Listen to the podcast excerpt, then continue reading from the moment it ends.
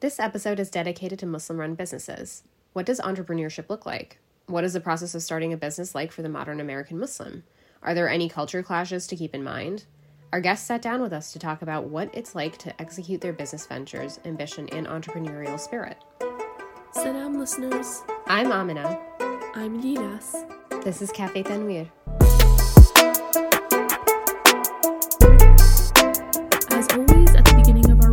we start with a dua to set the intention that we're here to build knowledge and gain perspective. بسم الله الرحمن الرحيم ربي اشرح لي صدري ويسر لي أمري واحلل عقدة من لساني يفقه قولي Sayed Omar Warsi is the executive director of Book a Muslim, representing global Muslim talent. Omar received his bachelor's in family, consumer, and nutrition sciences at Northern Illinois University and a master's in business administration from Indiana University. He went back to Northern Illinois University to deliver his TED Talk, Cultural Expectations of Masculinity, which has possibly changed the lives of the 658 people who have watched it. You can be one of them. Omar also runs his personal online platforms, Muslim Dad Life, where he focuses on fatherhood and positive Muslim parenting. He also works full time as the principal at Medina Academy of Madison, where he oversees teaching and learning for K through 8th grade students. You can learn more about Book a Muslim by following Book a Muslim on Instagram and Twitter, as well as visiting their website, bookamuslim.com. Rima Hamada founded Hamado Sweets, a bakery in the southwest suburbs of Chicago, from her own home.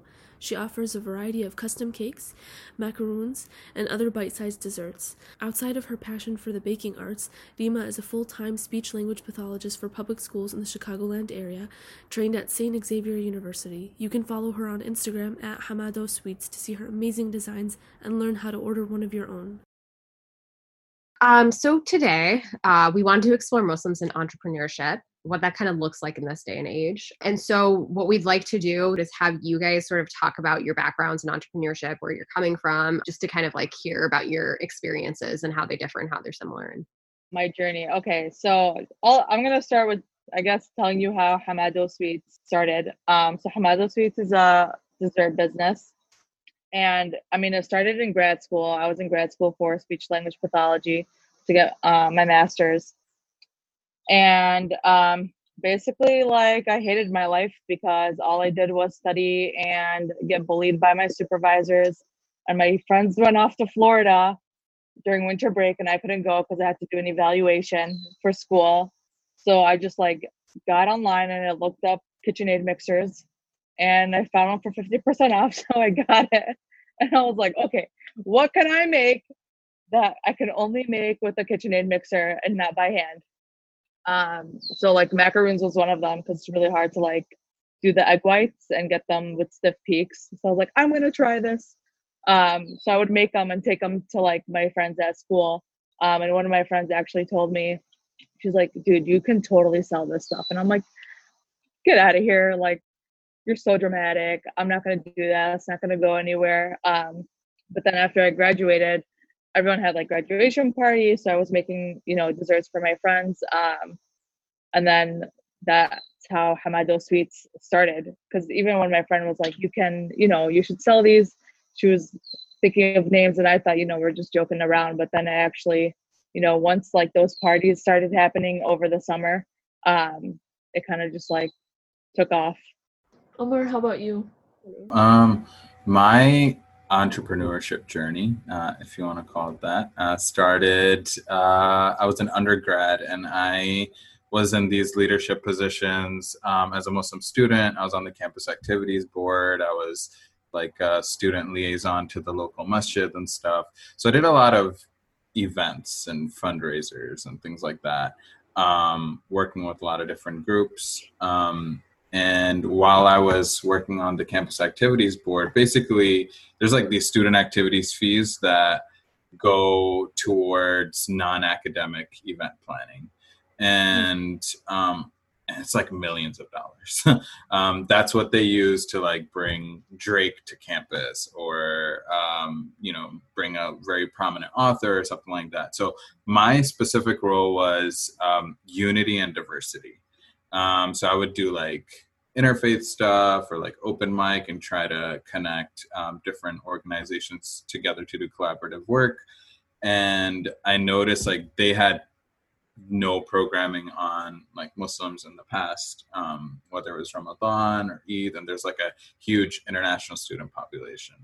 Um, so I started thinking like how you know what should I do, and I just ended up bringing like a local MSA uh, representative or like a local masjid representative and they did like really horrible jobs. I mean, it was pretty embarrassing. And we did like Islam Awareness Week, uh, typical MSA stuff, and um, I got somebody local from Chicago, like a scholar in training, and he was supposed to do Islam 101 and one of our MSA like uh, general body members had recently become Muslim, and so she had finally come out to her family, and her family was like, "Okay, cool, we'll come to this Islam awareness thing, Islam Awareness Week uh, events," and they came to this first event called Islam 101. Like, if you've never heard of Islam and Muslims, which was the case for her mom, and she was sitting there in the audience, and he like started off with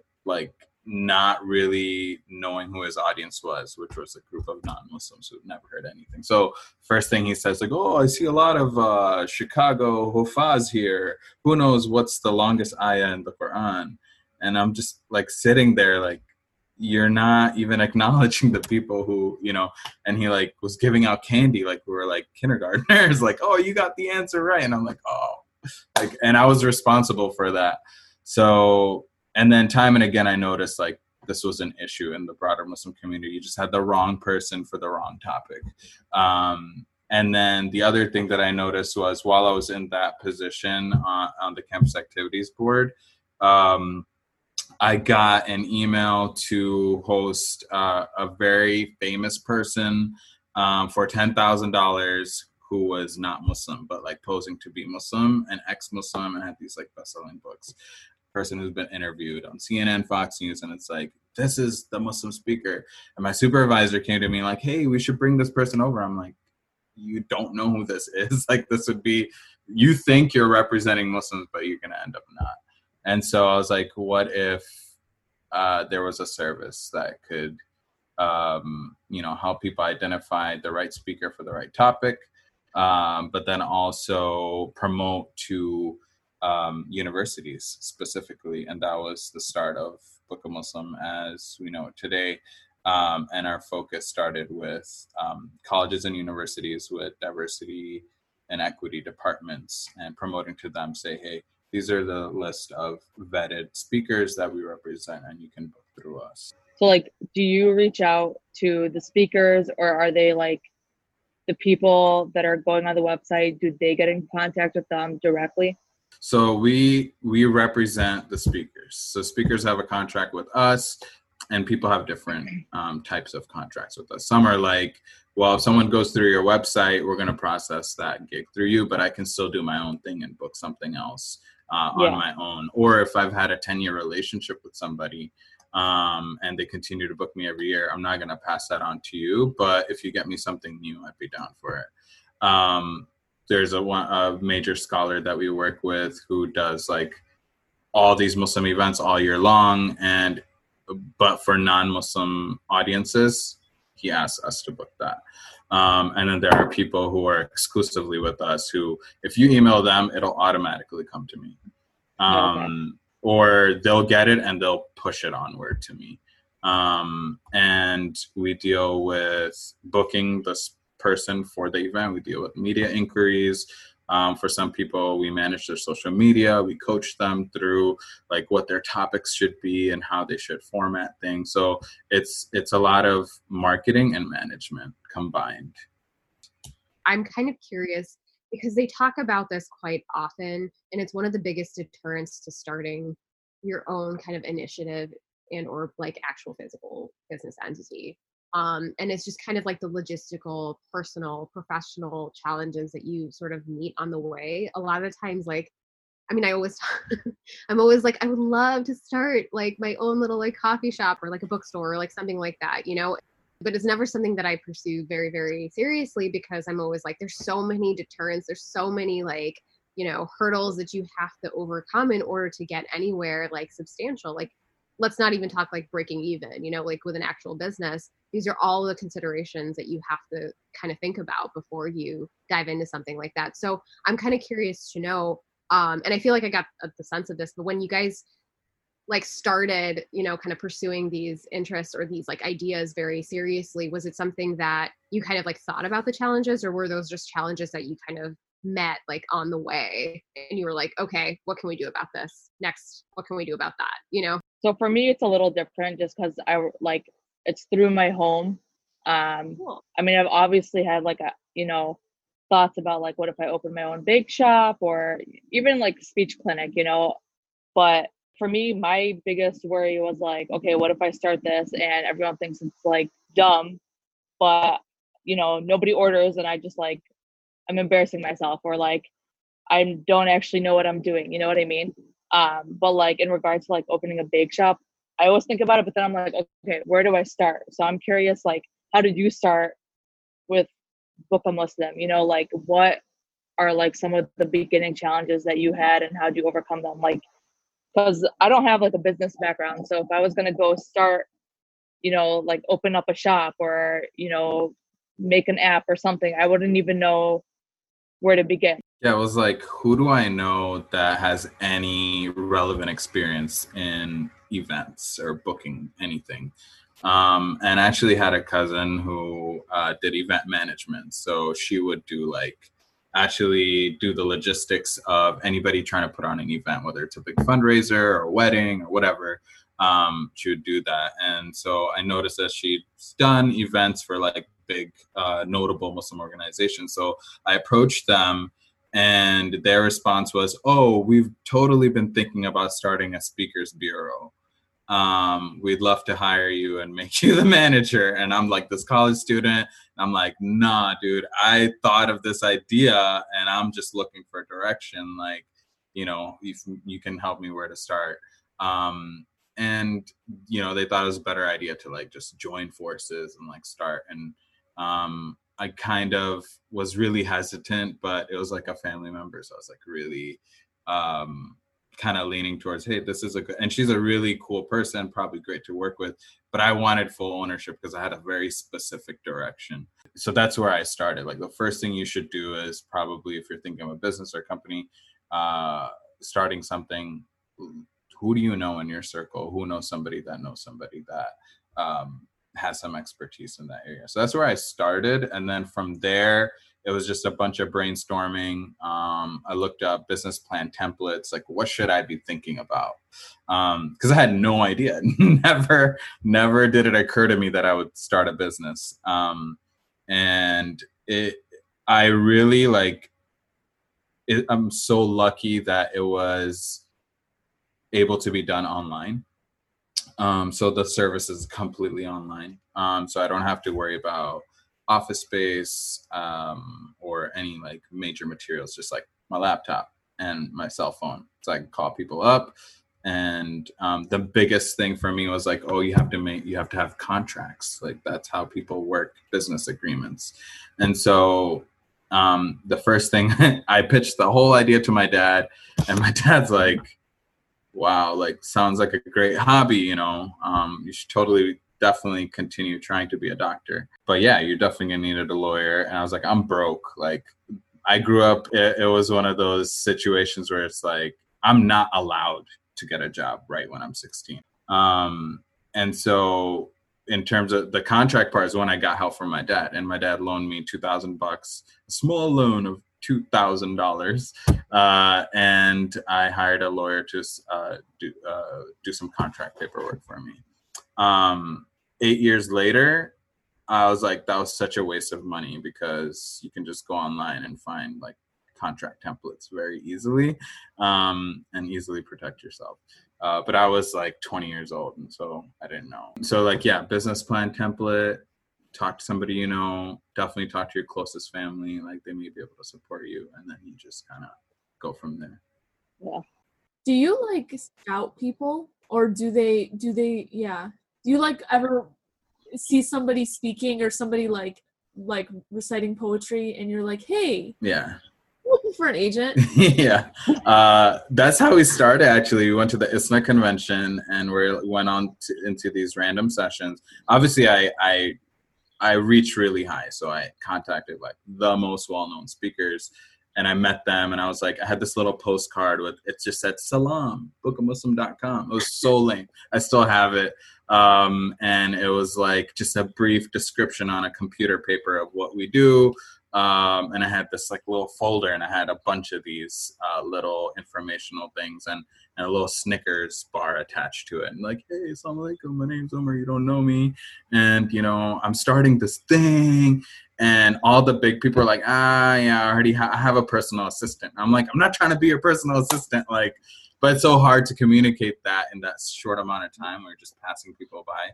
Um, so yeah, that's that was where we scouted and we found some speakers who weren't as well known, and they were the the first few people that we started representing. That's awesome.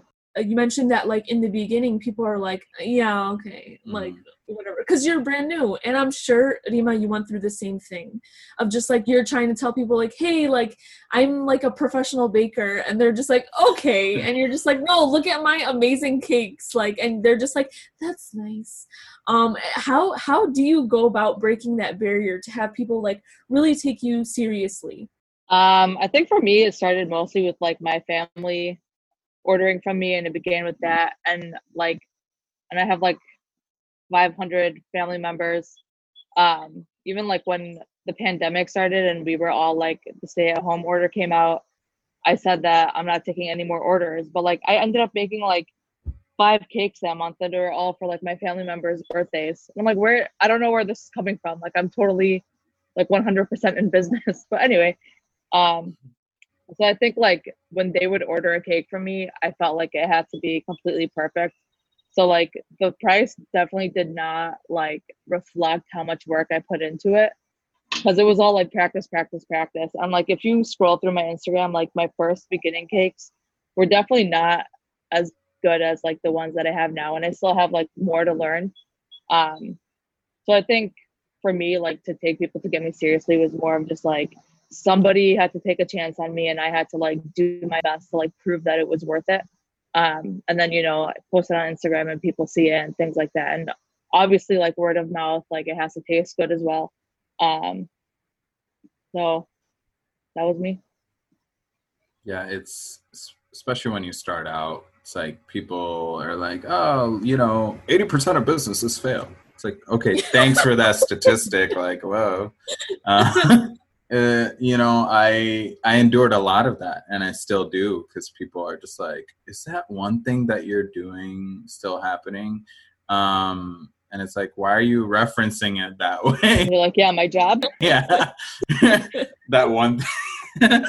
and you know, it's it's like at some point you just um, there's a group of people that understand what you do, and they become your client base and your customers, and they validate your company. If you don't have customers or clients, you don't have a company. But uh, even when I didn't, when I had a very small amount of people, I like I would just you know do like positive self talk, like you're a boss, you have a company, you're doing this, it matters, and um, you know, and and my wife was my partner in this, or is my partner in this, and so it really helped to have that like support system. We were just like reinforcing each other, and we're like dude, this is a big, big business. And uh, what we compared ourselves to were other organizations that were very similar. Like, uh, you've ever heard of uh, TED Talk?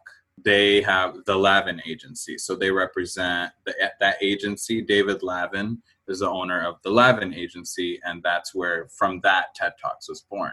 So he one day was just sitting around and like was bored, and he didn't like going partying and clubbing and stuff. he's like, you know what? I would really like my favorite author to come and just like read a chapter of his book. And this was like decades ago, and he just contacted this guy, and somehow he ended up replying, and he put on an event, and he sold tickets, and that was like his first thing that he booked um, and that inspired him to start the Lavin Agency and then TED Talks after that. Um, so I take take that information and those stories, and I like I validate myself. yeah, I feel like you need to just like have a burst of confidence and just do yeah. it, you know, or just like go talk to someone mm-hmm. and see if Yeah. it'll like if it'll go anywhere. What's your like special dessert? Um, I would say people like the macaroons the most. Um, macaroons and cakes, I think I make the most. And honestly, I really like. I would rather decorate a cake than bake it. I like the decorating part more than the baking. Macaroons are, are really hard. I remember um, one time I I was like, I'm gonna try to make these. Um, I was really into them. I I I, I'm, I studied French in, in undergrad, and I went to Yeah. France for a while. Um, and I was like really obsessed with um, macaroons, and, and I looked at the recipe. I remember looking up the recipe one time and just looking at it, and I was like, no, I just like didn't even try. It. I, just, I saw almond Mhm. flour, and I was like, no. It just Yeah, I remember the first time I made them, I was like, "What did I just do?" And I like the the like meringue. I actually made it properly, but I w- it just like didn't look right because I've never made them before. So I I ended up throwing it out. But I mean, in reality, it was actually fine. So are you into like art then or like previous from like decorating cakes? Like were you into drawing or calligraphy or something? No, if you ask me to draw a picture, you're gonna get stick figures. you know, so definitely not into drawing. Um, I don't know like how I became interested in cakes and stuff. Like I just I just tried it one day and then I kept going, you know, like I watch a lot of like I'll watch videos on Instagram or YouTube and just see like how people make things and I'm like, you know what, I can do this and then I'll try it and then it'll just be like, you know, practice. But uh, before like Hamado Sweets, I never like sat there and dec- actually that's a lie. I did one time when like the revolution started in Syria, I made a cake and I like bought fondant and I made Yeah, a Syrian flag. It was Yeah. this, flag. Uh, Yeah. yeah, I remember that. It was an undergrad. Yeah, I mean it did not look good, so I don't think you want to see it. It. Um, it did. Yeah, It so I had like so some kind of interest in baking and cooking, but like I never had any interest in art or like painting or drawing or anything like that. Wow. Yeah, but you would no. She was always like doing really cool things. Like we were, she lived on campus, and she would, eh, she was always making these like really interesting things. And I like, remember I made my roommates like a rainbow cake one time. Yeah, It was like a big trend back then. Yeah. yeah. I'm kind of curious now. were there ever times when you, I guess, like kind of lost that momentum? Were there ever times when you were like, is this really like what I want to keep doing here? Is this really a good idea? Um, and then if if so, like how did you kind of overcome that? for sure i've had those moments like let's say um, if i'm working on something and i'm just having a lot of trouble with it i'm just like why am i even doing this i suck at this or like if i'm just somebody you know messages me for an order and i really just don't feel like doing it i'm like this is a sign that i just need a break so for me it's like easy because it's all in my hands so i can just you know turn people down take a break um, so sometimes i just take like a one week, two week break, depending on however I feel. And then I kind of just need to like get motivated all over again. Yeah, it's definitely tough. Like, especially if you're, I've been doing this full time. So a lot of entrepreneurs start off and they become the first full time employee. And then you don't have any coworkers. Nobody's telling you what to do, when to do it. So you're waking up late and just hanging out, maybe binging Netflix on a day that you should have been working.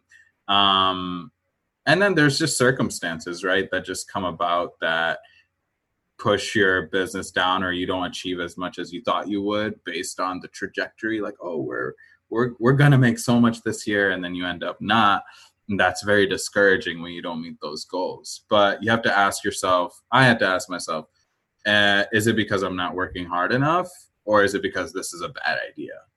Um, and most of the time i was like man i just I'm, I'm only working two or three days a week like i really should get on the game like really because this is a good idea and it continues to be a good idea. If i don't do it someone's going to pick it up and i'm going to end up doing it and become successful at it.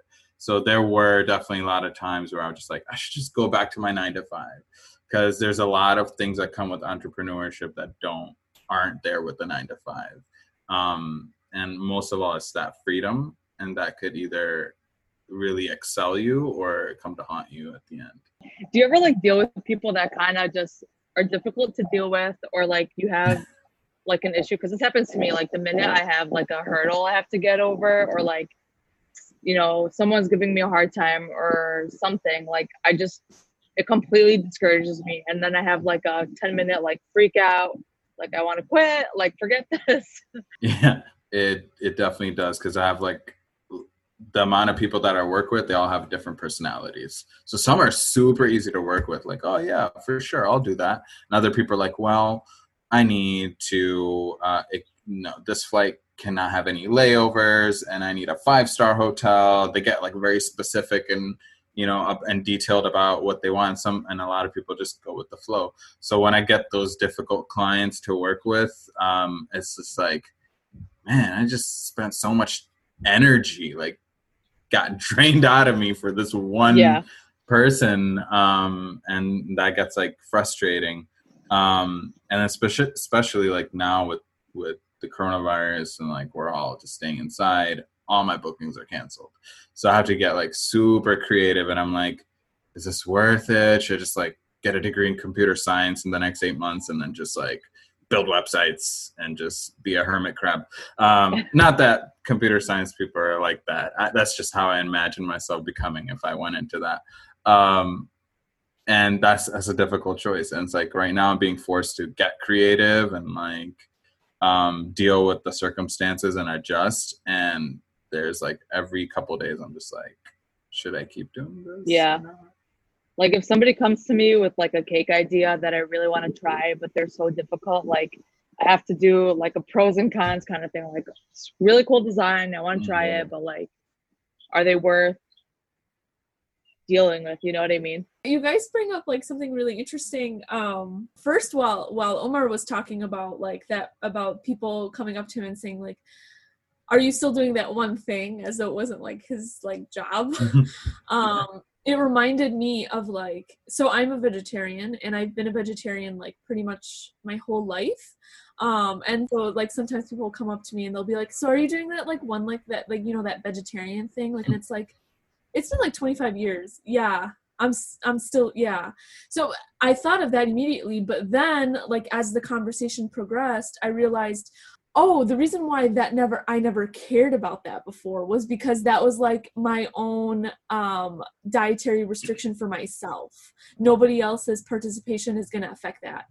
Um but when it comes to something like having a business and i was also i was also earlier today having a conversation with with my friend about this like as humans a lot because we're such social creatures like biologic it's part of our biologic makeup um there you have no choice but to rely on people at some point or another. Like that's just the way human life works. I know you guys kind of started talking about it like, you know, sometimes you have like a difficult client or something like that. But how does that how does navigating that for yourself work like internally this idea of like i'm relying on this person but like i have my own life and my own vision and my own dreams. Some days i think i'm like i wish i just had a product so i have to rely on these speakers to accept these gigs and so that i could earn my commission and income. Um, and but if you're baking something or if you're building something and you're selling it you're relying on those customers. Um, anything you do it's just like you just have to realize we're all interdependent. Um, and the sooner you realize that, the less likely you are to, if you're very successful, become all self-consumed, like oh, I'm this hot shot, and um, or if something doesn't work out, like oh, it's because of my and get to the point of you have to really tap. I really have to tap into my spirituality and be like everything's from Allah, and like, and sometimes that sounds really cliche, and I start sounding like my own mom um, like you know, you know, just trust in Allah, just trust in Allah, and it's like it's so true. You have to. It's it. She was right. she was right the whole time. Um, so yeah, dude, like it's it's like sometimes business comes from nowhere. Like I didn't do anything. Nobody did anything. It just happened. Like someone came to me and they're like, "We have you know 40 events this year and we would like to only book with That's you. amazing. Just like what's going on here like uh, if this happened five times i'd be set for life you know like um but it just happened that one time and it just came at, like at the right time exactly at the right time and so you know trust in allah subhanahu wa ta'ala tap into that um, and understand that. And when i do book a muslim it's like it's muslim related it's you know da'wah related um, and i try to remember that but then i also feel like that's washing it down a little bit and i say no it's marketing and management. I run a marketing and management company. And you know especially when i got i got married at 21 and uh, i just looked very young. I mean i was young and uh, i looked very young and then i'd like go to my in-laws and they'd meet you know other family members and people like so what do you do? And i'm just like um i have a marketing and management company. And they're like oh company what's it called? I'm like book a muslim. And it just sounds so weird. Like book a muslim just sounds so weird. Um but for my target clients like my uh, universities and schools and like that's my been my focus and they're actually like 75% of our income comes from universities and colleges non-muslims they totally get it they say book a muslim okay i'm, I'm that's what i was looking I'm, i was looking to book a muslim yeah like it it's pretty straightforward yeah right yeah, Yeah, but Hamado Sweets is pretty like Mhm. self-explanatory too. Mhm. Whereas I think maybe we did a bad job. Or And everyone was like, "So in France, is that is that what it was?" And I was like, I, i'm not gonna lie it's the first thing that came to my mind when I i was like hmm, I wonder uh, no, I don't want to change it. I don't want to change it. We're not changing it. Wait, but i want to know where it came from yeah She, we were like writing down names, and we were like, "What about this?" Or like, "What about this word in Arabic?" We definitely knew we wanted to stick with like the cafe aspect of it because like coffee shop and like that environment of just like exchanging ideas is really important to us. That's what we wanted to kind of you know manifest here with with like this podcast, and then the other like is like a, a good I guess exemplification of that, like you know to enlighten and. Yeah. Rita, I really like how. How did you like think of that? Was like that play on words is so so awesome. It was honestly my friend from grad school that thought of it. I don't know, like we were just throwing out ideas. We're like, okay, Rima runes or whatever, and then she came up with Hamado sweets, and it was just like perfect. Omar, you know how you talked about how like in undergrad the speaker like it was just like you know do you ever have to deal with stuff like that where you have to like think about that person's um ideologies and then go you know Mhm, yes mhm. does that happen oh. It's um so we're book a Muslim, right? So any kind of person who identifies as Muslim can approach us and be like, "Hey, we want to be on the roster," um, and you know we do we do our due diligence in vetting the speaker. And what are the criteria for vetting the speaker? Well, luckily it's my company so i can i can decide like you know what is and what isn't appropriate for the and you know for the audience that we're trying to promote to and um you know some people had an issue with that so they were like oh you don't have any this type of speaker or you don't have any that type of speaker and i was like well you know i had to really explain myself to them and that was fine i'm used to like explaining myself to everyone since I was very little. You know, we all have that. You know, 9/11 happened, and we had to explain who we are to everybody for the rest of our life. And you know, my dad uh, was part of this group here in Chicago, Why Islam, and so we used to hand out like pamphlets and like put like flyers in people's windshields in Chicago, like "What is Islam? We also believe in Jesus." And um, so I grew up in that kind of uh, environment where I always had to explain myself. yeah And so it's so that's one thing, right? You have these speakers who want to be on, but I don't think they would do a good job of representing um, what I want to be represented. Um, and then you have speakers who you think are so awesome, you've been a fan on along, and then boom, something happens. They say a really messed up comment, and you you find out their true colors, or um, or I was a really huge fan of a speaker, and they were totally down to working with me, and then uh, they were just I just couldn't deal with their personality. So I loved their content, but I couldn't deal with their personality. It was just impossible. Um, so yeah, that happens. There's so many aspects of that. Like it's it's a branch, uh, a bunch of different branches of you know how difficult it can be. So like my family always yells at me for being too nice. So sometimes people will like, you know, call me or text me or message me about like a cake last minute or um, you know, they really want a cake on a day where I'm booked and I like I want to say no, but I also like they always say stuff to make you feel bad. Like they over explain themselves and then I just feel bad. So then I'll like I'll obviously complain to my family and they're like, dude, just say no. Like, what's the big deal? And I'm like, but I feel bad. And then they'll yell at me for feeling bad, you know? So I've had to like teach myself to just be like, no, like I'm booked, too bad.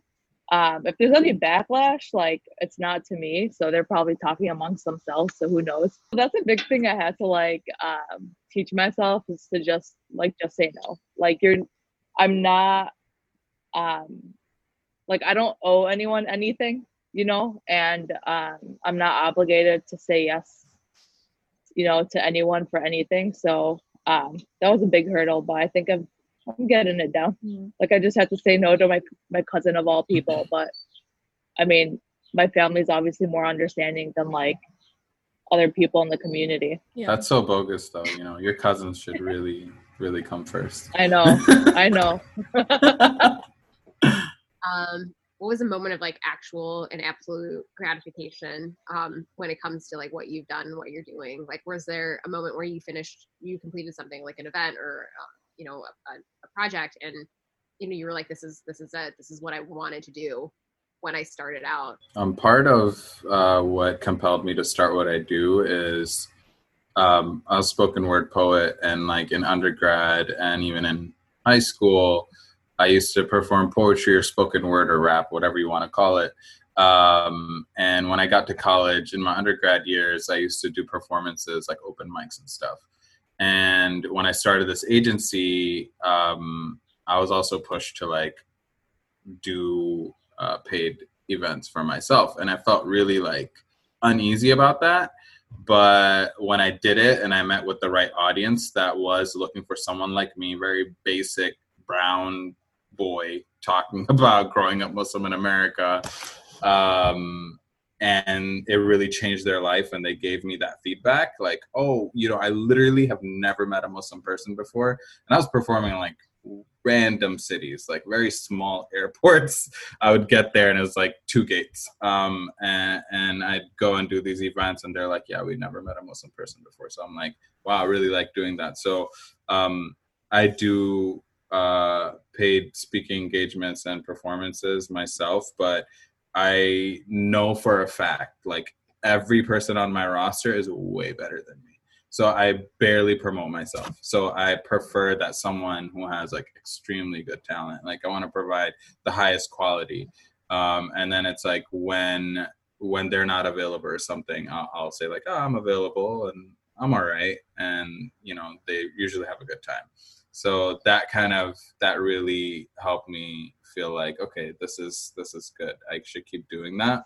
Um, and then another time the speaker that i booked the most ever um, decided to cancel like all of their events in like the last two months of the year one day and it was like a really large number of events and i had to call everybody and be like hey we're sorry we have to cancel. And it was like a big emergency on their part and and it's completely valid like why they had to. Um but it really shook my faith in like my company. I'm like wow this person for this this period of time they were the person that was making the most money for the company.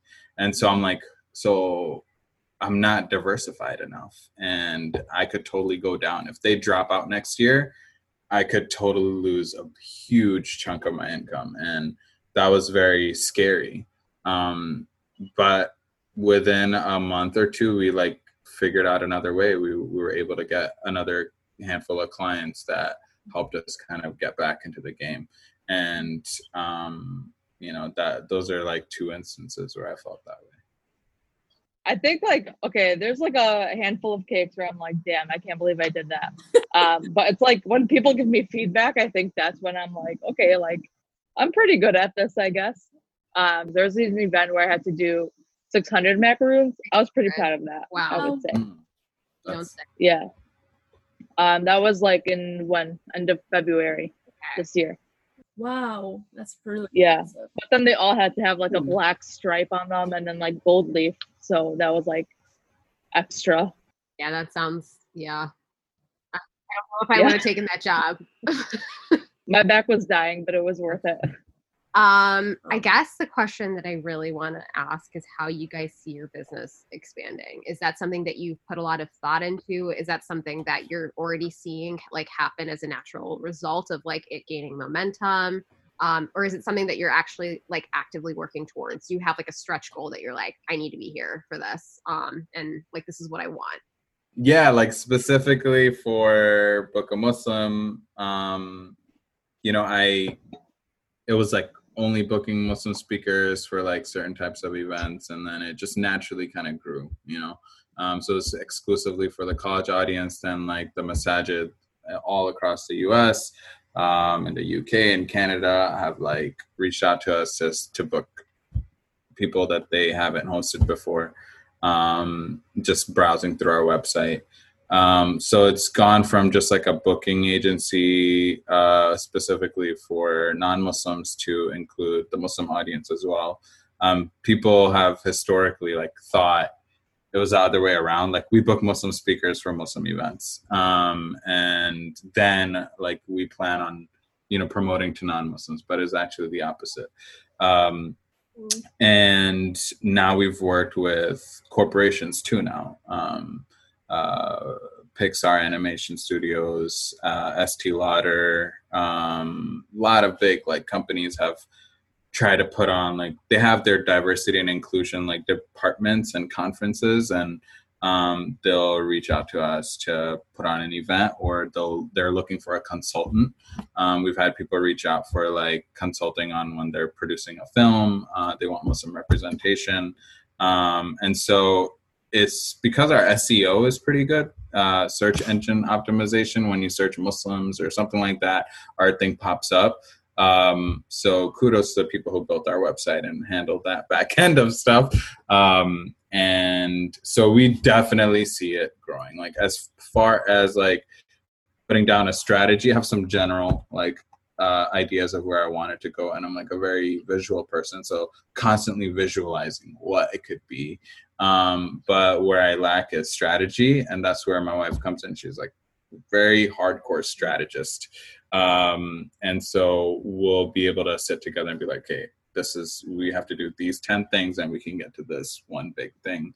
Um, and with with uh, with the lockdown and all.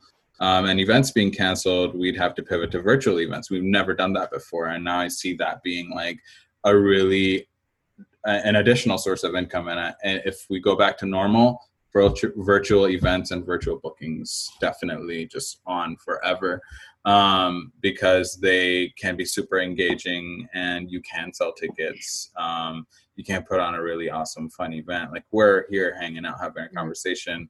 Um, I mean, you know, how often did you get on Zoom before, right?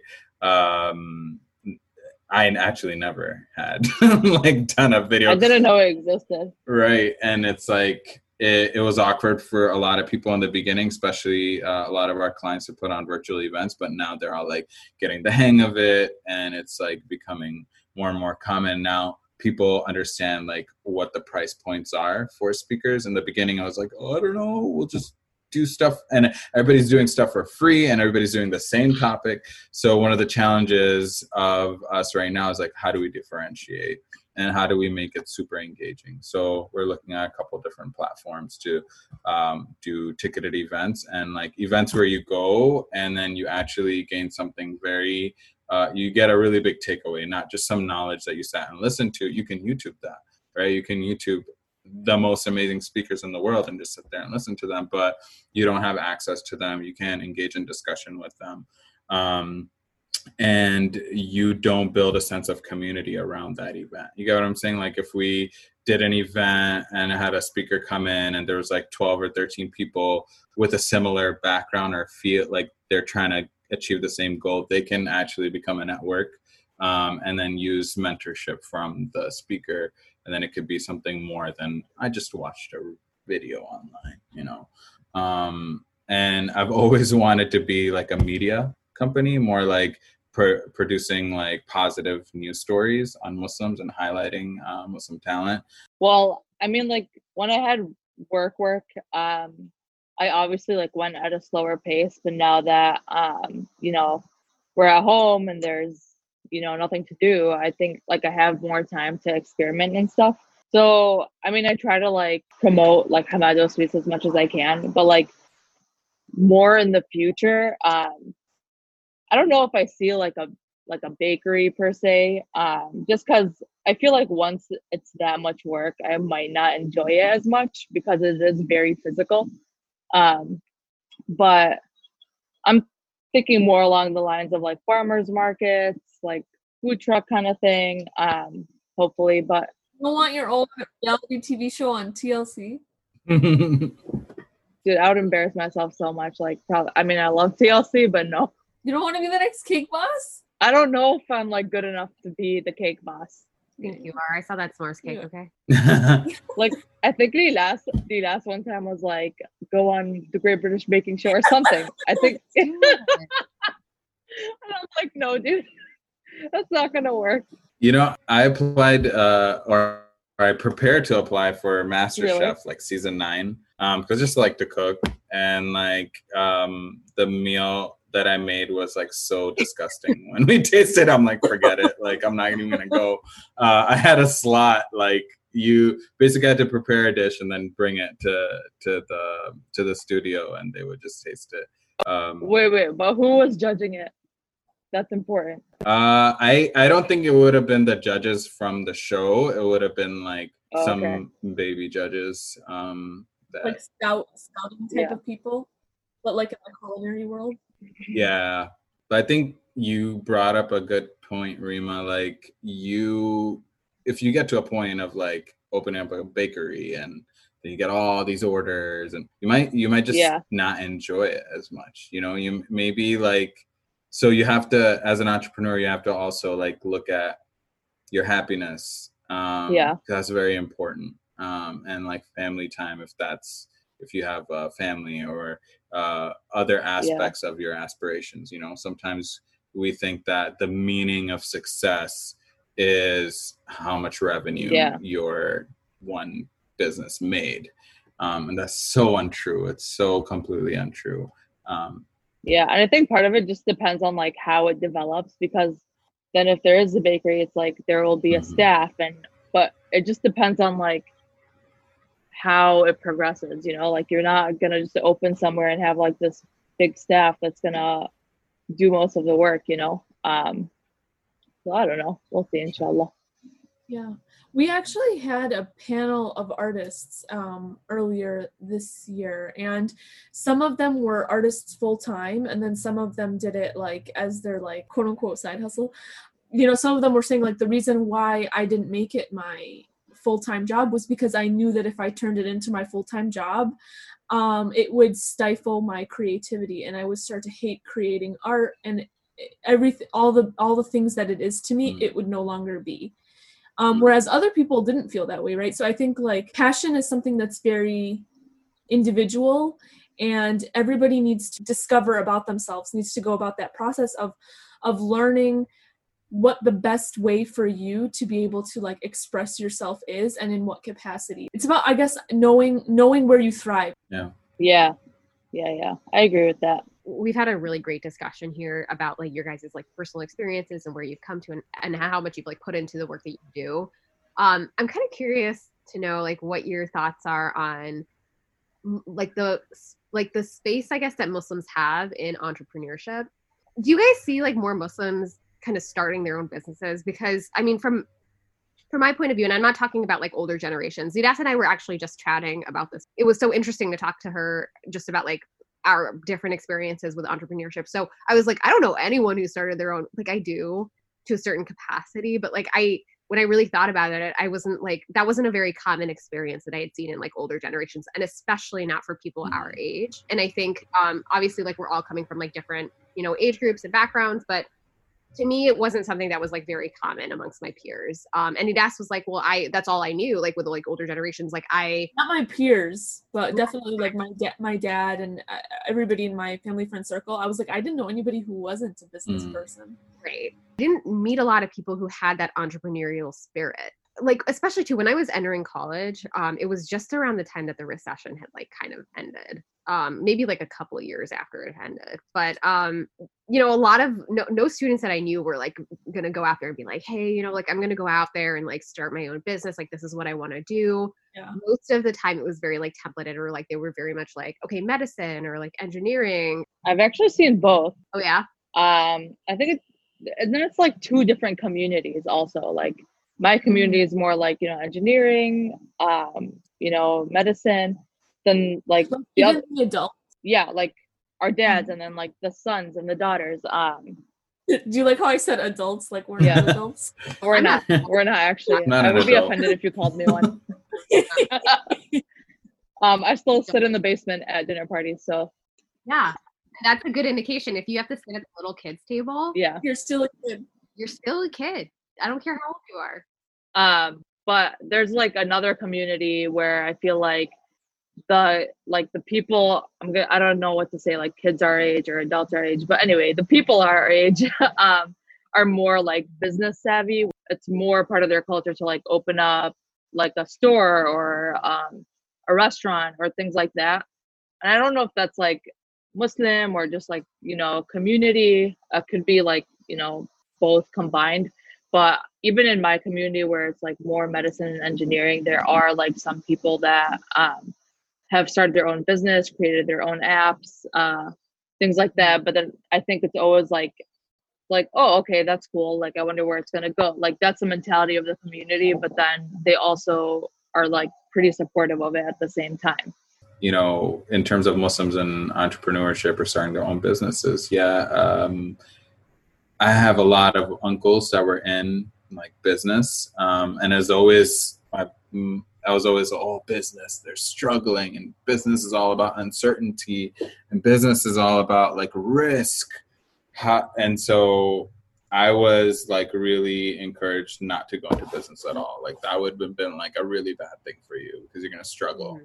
Um, one of my uncles was a DJ. Um, he did really well um, as a DJ in New York City. Um, and now he, yeah, and now he, uh, ha- for like the past like 10 years or so, um, he's been doing uh, wedding decor. Um, so setting up the stage and stuff like that. And he has like massive clientele in New Jersey. Um, one of my other uncles um, started off with like a meat shop and he went through a bunch of businesses. Now he does medical equipment in Pittsburgh, Pennsylvania.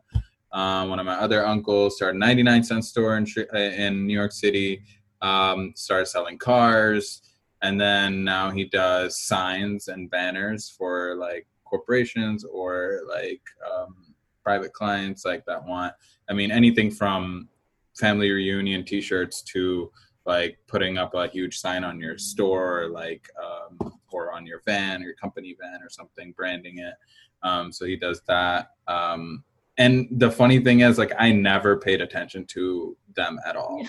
Um, it's only now that i'm like holy crap they did all that without a college degree in some cases without a high school diploma and they're not just surviving they're thriving. I mean they're really really thriving mashallah. And uh, there were a bunch of struggles along the way totally. And i've seen people who got into medicine and like got into it all that and then just made bad money moves and um, were in a really tough spot for a number of years. So it's you know nothing's guaranteed Yeah.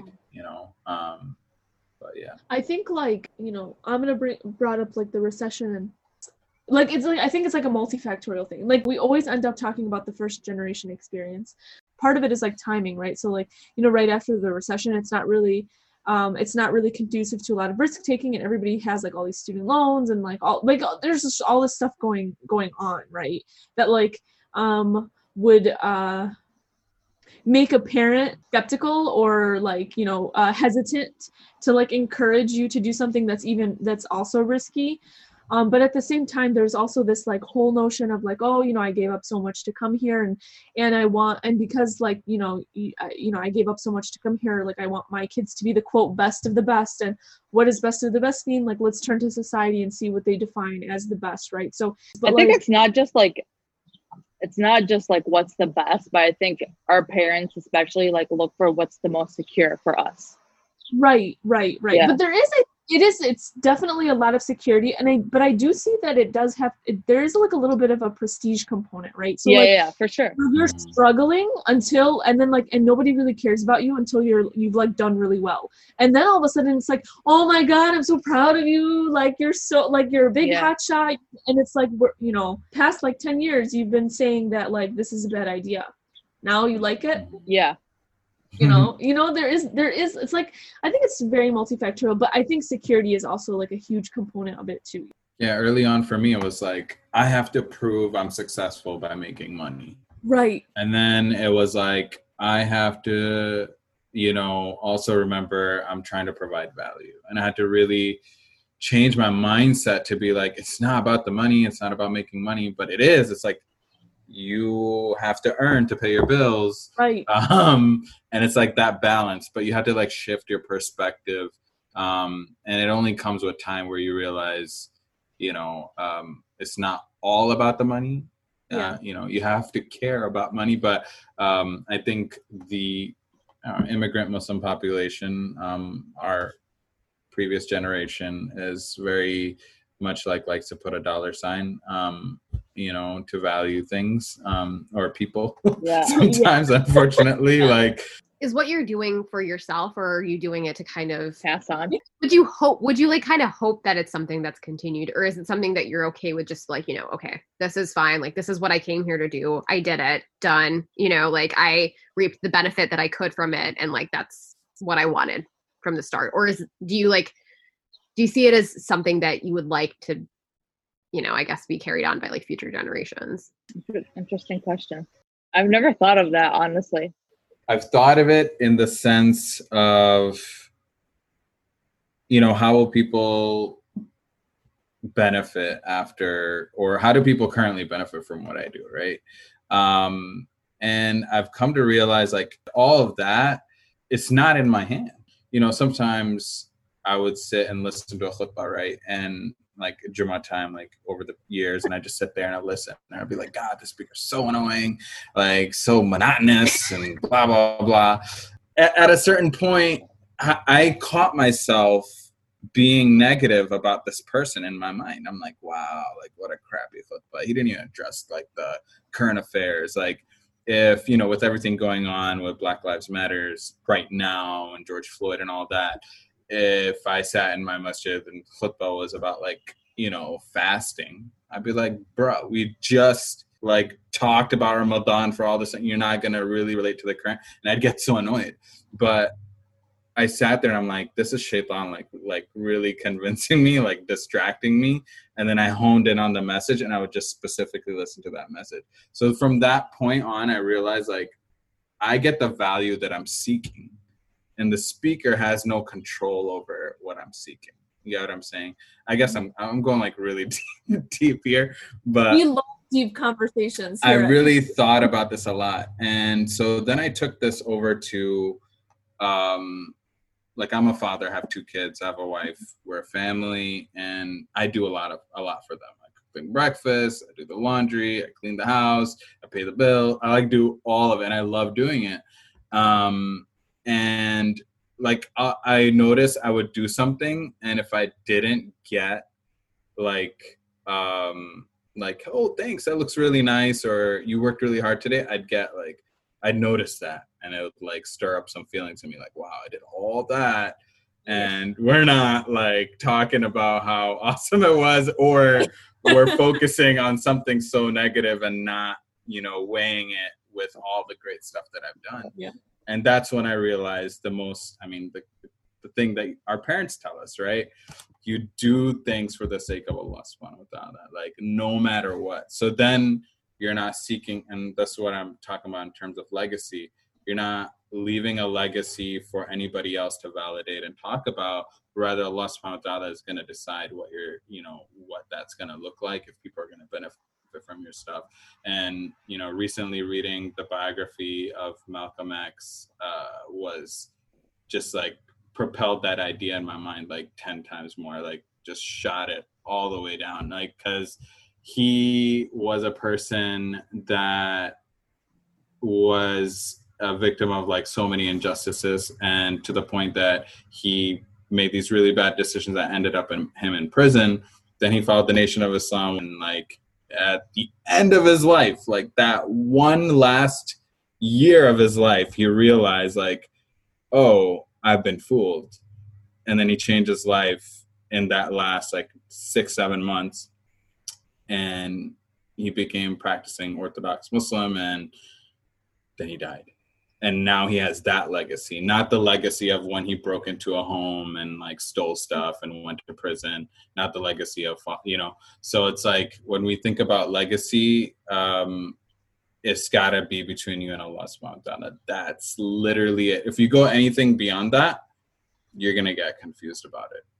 I understand what you're saying, that you're doing it for the sake of Allah. But like, my hope for Book a Muslim is that like it's benefits everyone in like their own different ways regardless of what your intention was for them to learn from like a certain lecture. Because you said like you can only get what you want to get out of a lecture. Like the speaker can't control that. But like hopefully people are booking you know speakers through you that benefits them in like one any way or another.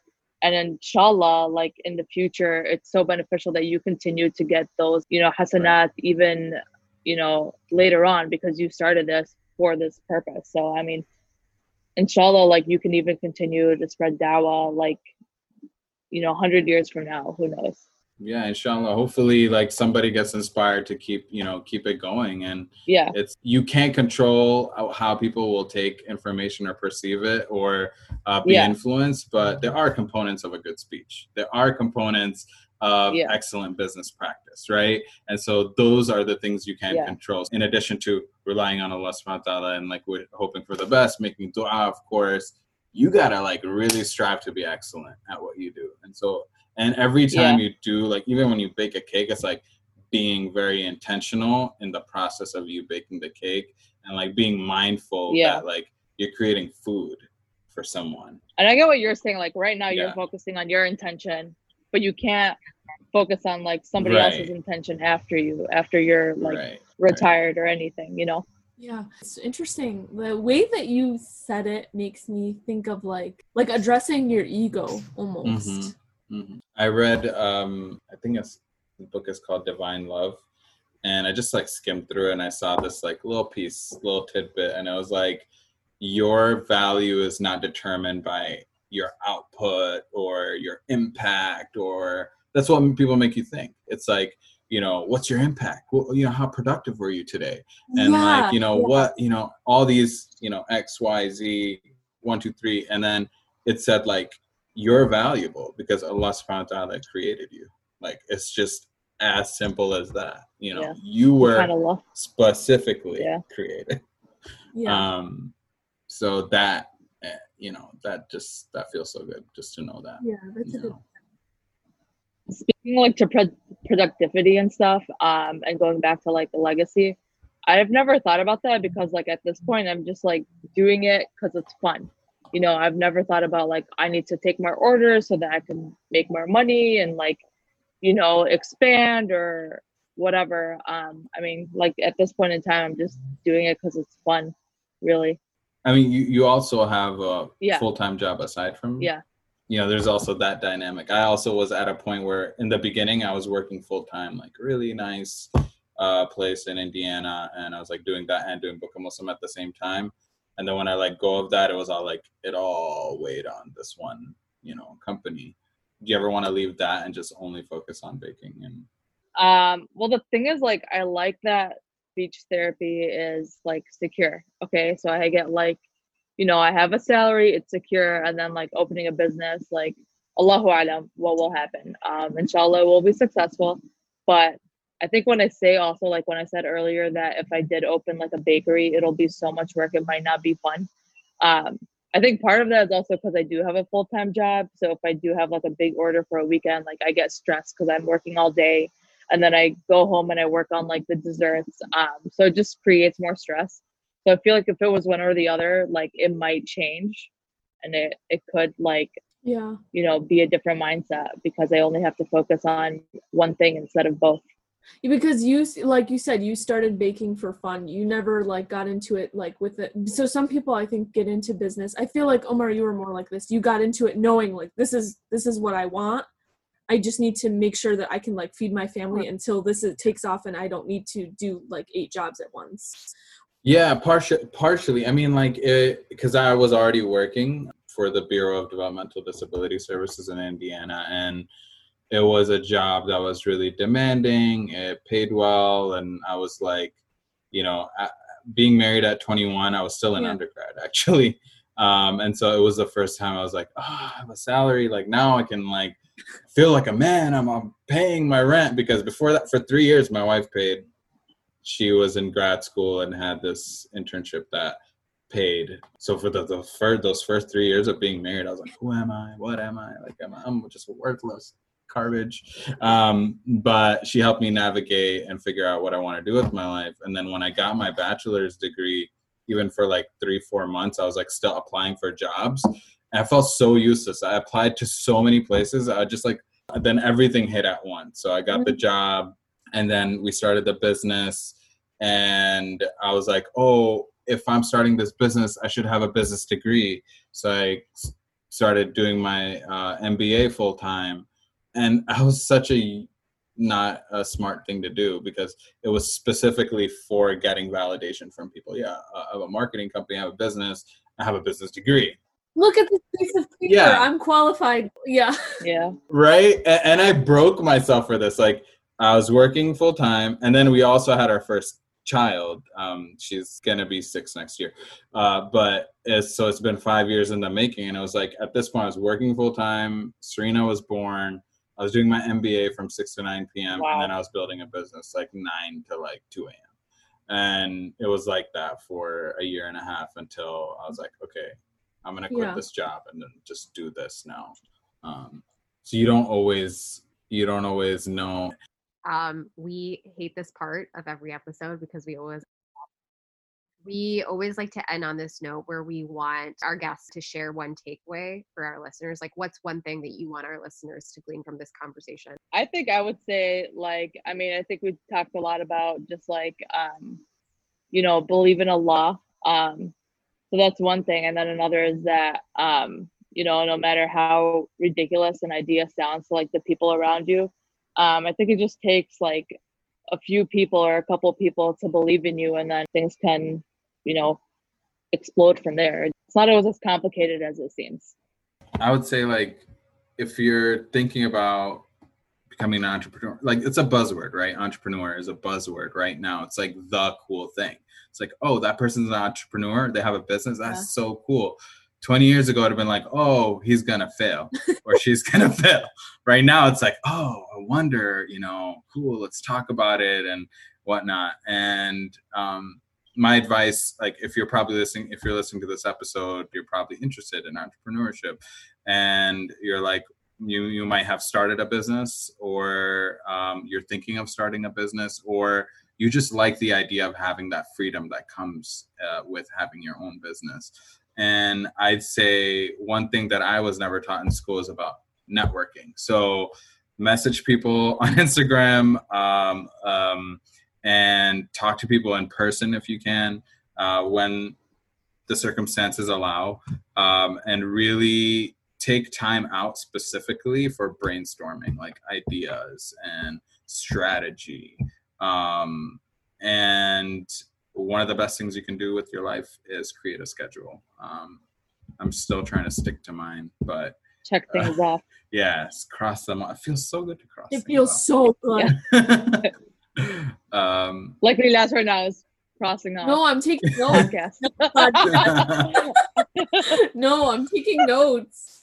Yeah. I know, I know. And there, there's so many things that I started to like. Once I started doing the business uh, end of things, um, there's all these tools out there. Like the internet just came about 20 years ago, so the world is like really rapidly progressing. So now where before you had to like hire a web designer, there's like templates, you know, and there's like templates for contracts. I'm like, dang, like if if I just knew this. Uh, and so those moments will happen don't beat yourself up, you know, for not knowing what you didn't know before.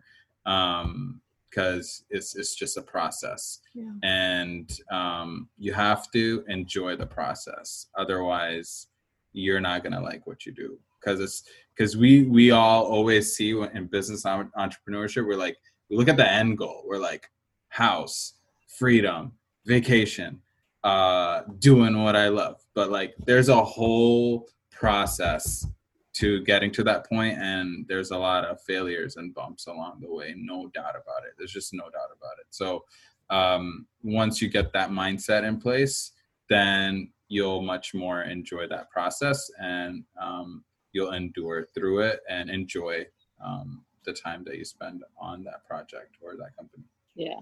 I think sometimes you just need to have an intention that's not related to money. You know, like Mhm. my intention is to just, you know, um, expand my skills. Um, and your intention, you know, I think what you mentioned is like spreading dawa.